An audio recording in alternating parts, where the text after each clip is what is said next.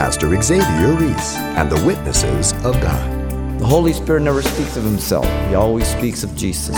Interesting, Jesus came and he spoke about the Father, not about himself. And then when he left, he sent the Holy Spirit to draw us to Jesus, not to himself. John 15, 26. But when the Helper comes, whom I shall send to you from the Father, the Spirit of truth, whom proceeds from the Father, he will testify, listen, of me.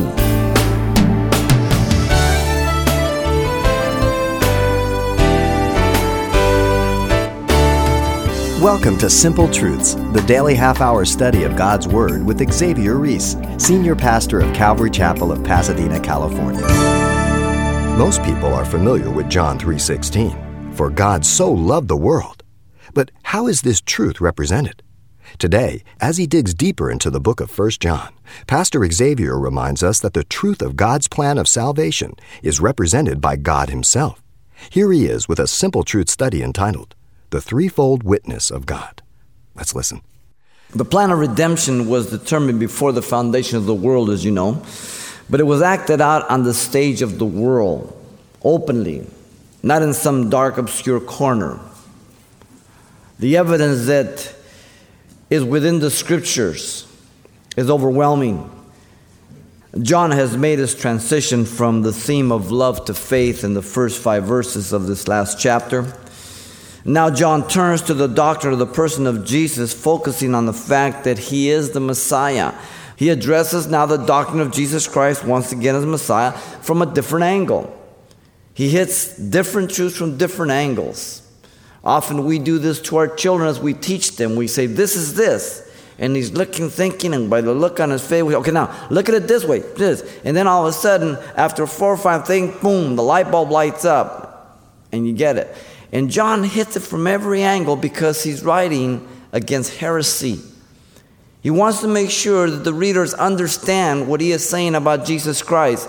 There are many people in the church today who sit in churches who are good Bible teaching churches, but they don't understand what the scriptures say about Jesus Christ because they do not give themselves to the Word and to God. And often people sit under good teaching and it doesn't affect them because it's just information. Memorizing scripture, memorizing truth doesn't make you a Christian, nor does it help you as a Christian. You have to understand it. You have to be able to wrestle with it. Like a mechanic. I memorize parts to an engine. He knows them, he knows how they work intricately. I don't. There are people who sit in, in churches who don't teach the Word of God, and they equally are ignorant and in danger of the true gospel. And so each person has to look to their own responsibility that the Word of God would be deeply rooted in their heart and be made alive by the Spirit of God, and that it transforms them from day to day, from glory to glory. I am the only one can allow that. No one can do that for me. It's a personal choice. The failure to scripturally understand that Jesus is the Messiah can have eternal consequences. There is no room for error. And so John proceeds to give a threefold witness that Jesus was the Messiah his entire earthly life. Listen to him in verse 6 through 8. This is he who came by water and blood, Jesus Christ. Not only by water, but by water and blood, and it is the Spirit who bears witness, because the Spirit is truth. For there are three that bear witness in heaven the Father, the Word, the Holy Spirit, and these three are one. And there are three that bear witness on earth the Spirit, the water, and the blood. And these three agree as one. And so the threefold witness that Jesus was the Messiah, his entire earthly life is marked by this the prophetic witness in verse 6, the problem witness, verse 7, and the permanent witness in verse 8. The prophetic witness comes first. Prophecy always precedes. It's God speaking before it happens, so when it happens, you know it's God. the only one that can tell the future. No one else can. Notice the identification of the person is unmistakable. This is He, and I'm going to switch it in its order, and I'm going to jump right to Jesus Christ. The personal pronoun He, as you know, is a reflexive pronoun. The pronoun looks back to the previous verse. He is the one who enables the believer to overcome the world. He just finished telling that. The one who believes that Jesus Christ is the Son of God. He is Jesus, the name that identifies this temporary but genuine humanity. Jehovah, Yahweh, is salvation. He is Jesus, the Son of God. At the end of verse 5. They're tied together. The personal title of the person confirms the identity of the God man that John has been talking about. As you know, the word Christ is a title, it is the Messiah, the Greek equivalent to the Hebrew Mashiach, the anointed. Though the word is used for the anointing of kings, priests, and other things, the context always dictates whether it's a king or an object or the Messiah. The context will always dictate it. He's the one promised to redeem the world. From the very first prophecy of Genesis 3:15, the seed of the woman, to Isaiah the prophet 7:14, behold a virgin shall bear a son. You should call his name Emmanuel, God with us. Prophecy the anointed one, would be the last Adam. The first Adam failed, the last Adam would not fail. The last Adam was a rebuke to the first Adam because he didn't have to fail. He chose to fail. But the last Adam would not fail. He would be the Redeemer of mankind. Notice the incarnation of the person is undeniable. His identification, unmistakable. His incarnation, undeniable. Who came? The man is still the same person. The subject has not changed. The pronoun who speaks of Jesus, the Son of God. The person Jesus Christ is the Messiah. The tense is in the aorist. It means and it's indicative of a historical fact. John is establishing to the believer that Jesus was a historical person at a set time, at a set place, for a set purpose. Regardless of what the Gnostics were teaching, they were wrong. And this tense indicates a historical reality, a fact. The mission of Jesus was that God would become incarnate. People have a difficult time with that. And that's why God puts Genesis 1 1 in Genesis 1 1. In the beginning, God created out of nothing the heavens and the earth. When you can embrace that, you have no problem with God becoming man or anything else. He puts the most difficult verse of the entire Bible in the first verse of the Bible. And everybody opens that baby when they go to a hotel. Everybody. What a great place to put verse 1. He existed from all eternity. He was in fellowship with the Father. He was a creator along with the Father. He emptied himself of his glory and took on the form of a servant, as Philippians 2 5 through 11 says. This is the person that he's talking about.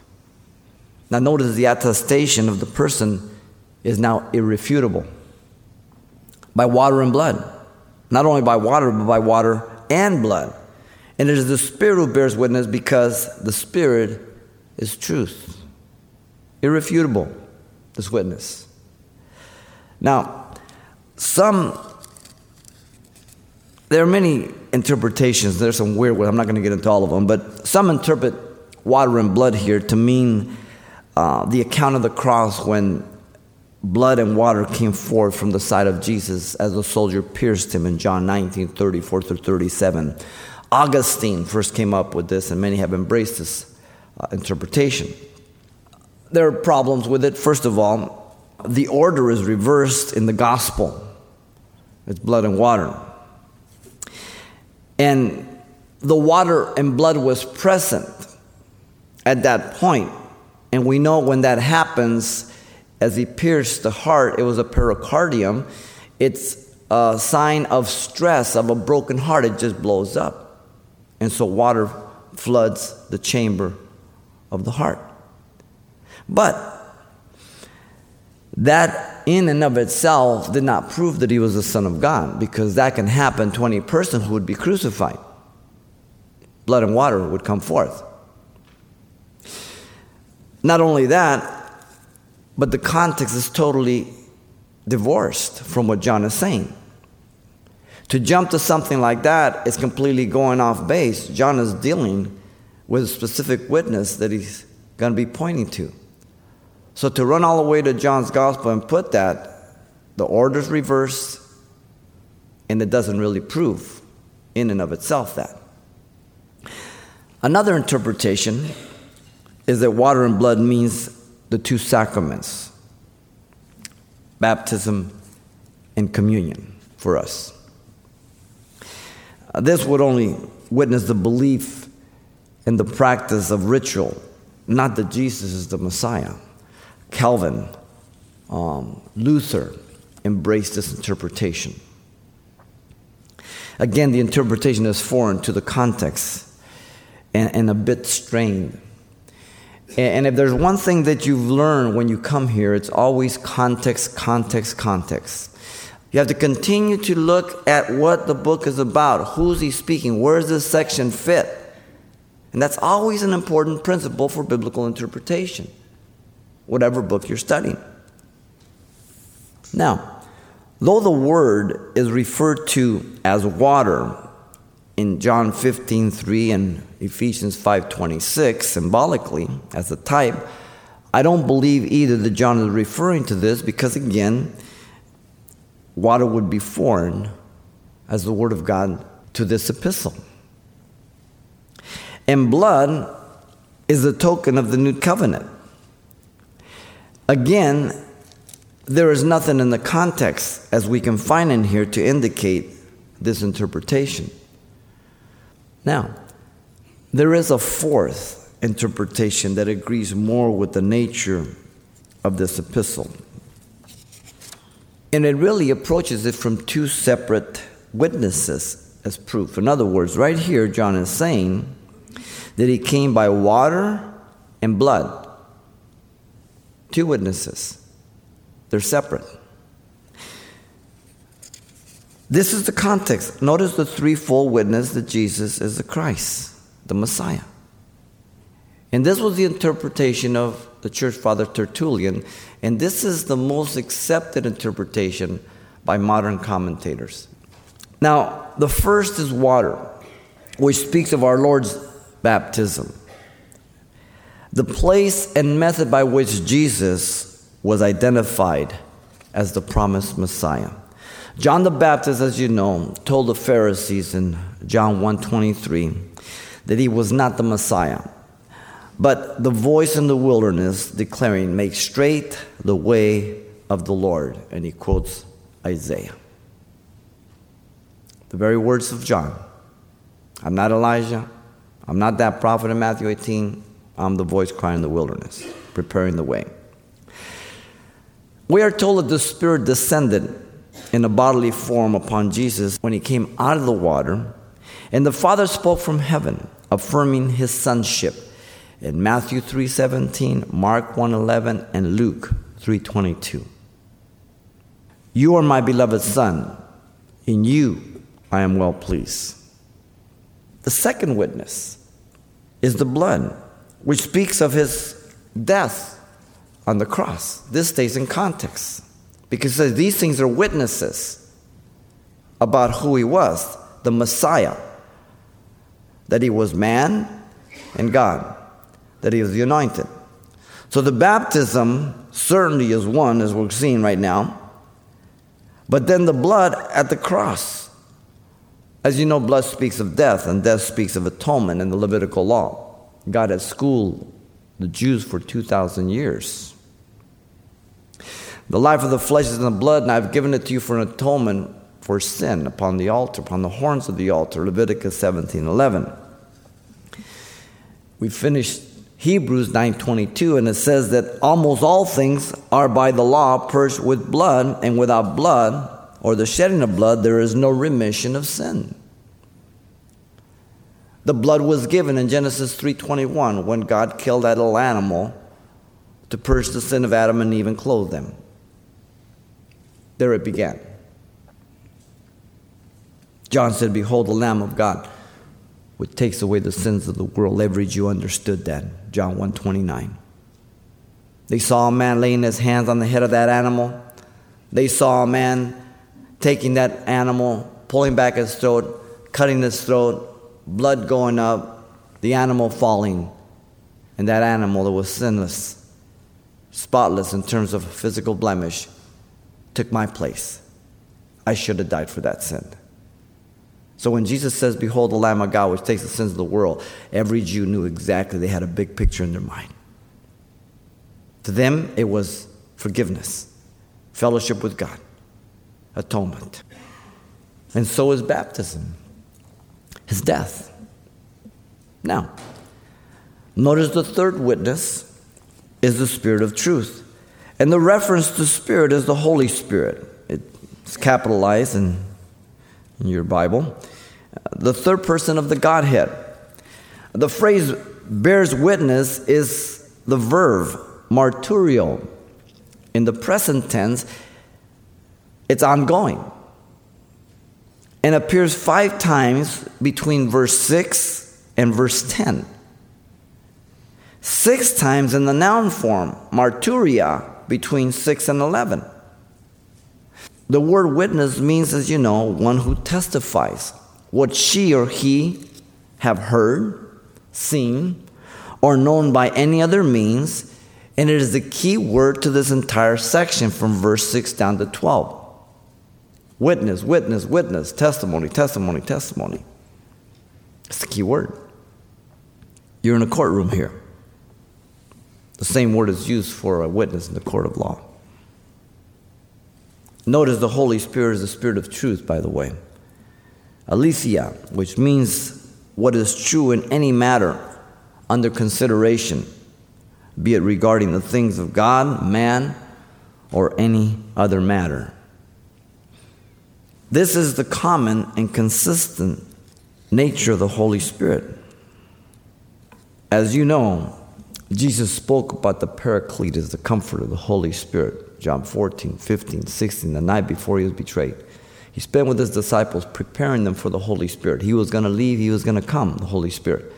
And the Holy Spirit could not come until Jesus left. He says, It is absolutely necessary I leave. If I don't leave, he don't come. So the very evidence that they received the Holy Spirit on the day of Pentecost was the very evidence that Jesus reached the throne of God. It's like a baton race, relay. In fact, in John 14, 16, he says, Now we'll pray the Father, and he will give you another helper, and he may abide with you forever. John 14, 26, but the helper, the Holy Spirit, whom the Father will send in my name, he will teach you all things and bring to your remembrance all things that I have said to you. In John 15, 26, but when the helper comes, whom I shall send to you from the Father, the Spirit of truth, whom proceeds from the Father, he will testify, listen, of me. John 16, 7. Nevertheless, I tell you the truth.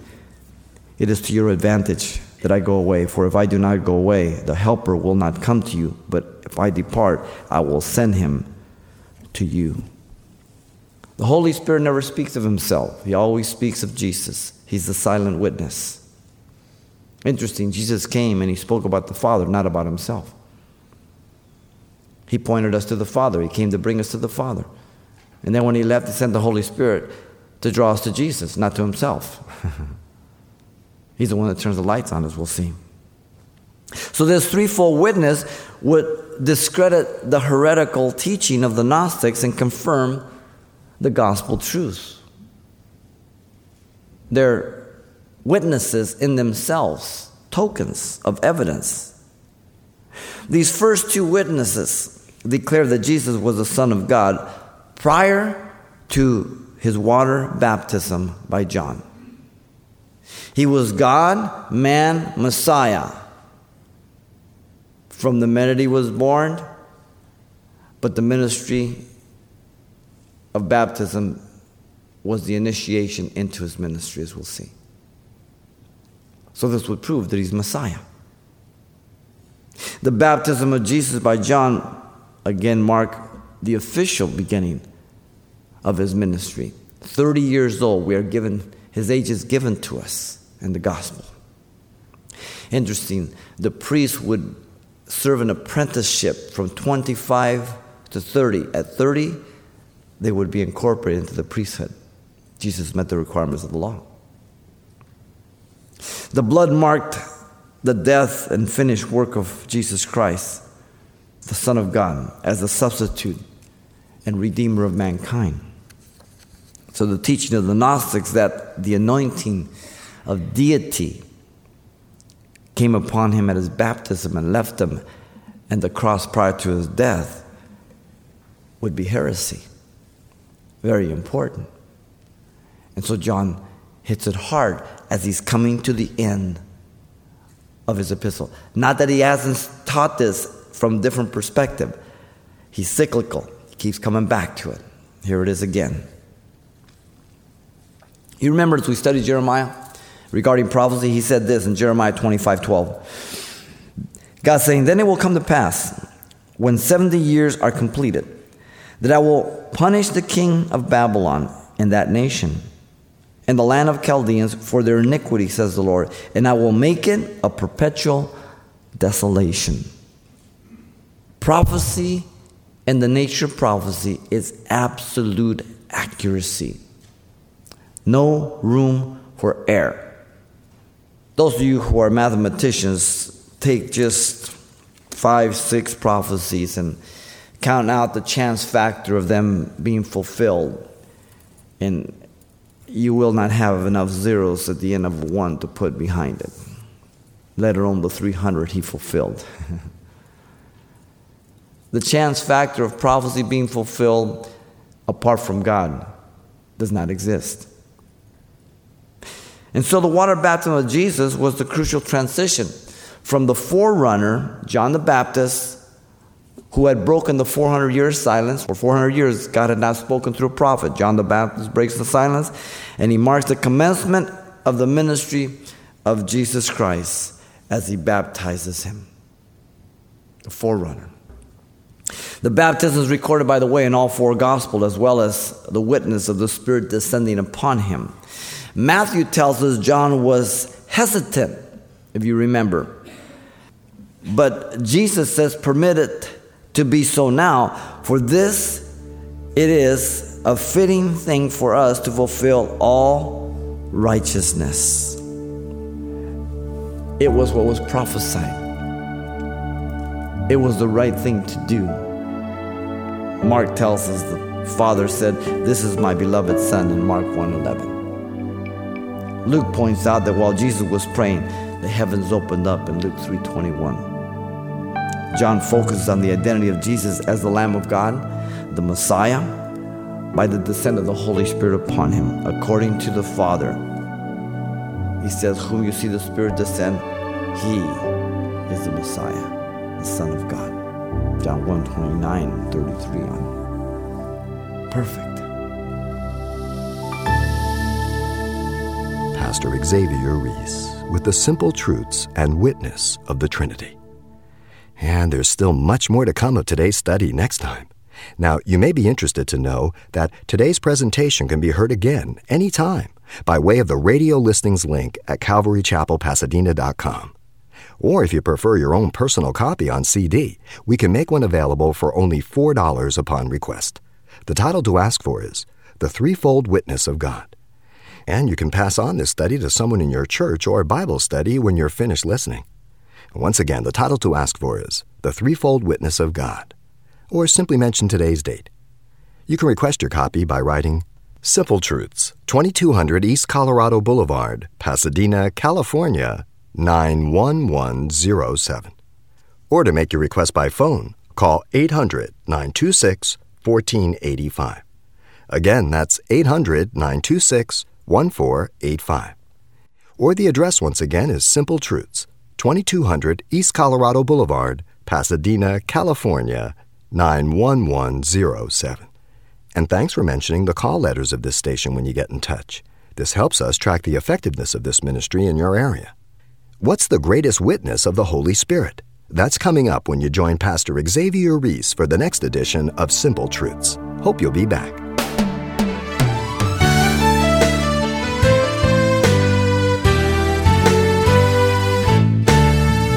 Simple Truths with Pastor Xavier Ries, a daily half hour broadcast, is a radio ministry of Calvary Chapel of Pasadena, California. www.calvarychapelpasadena.com.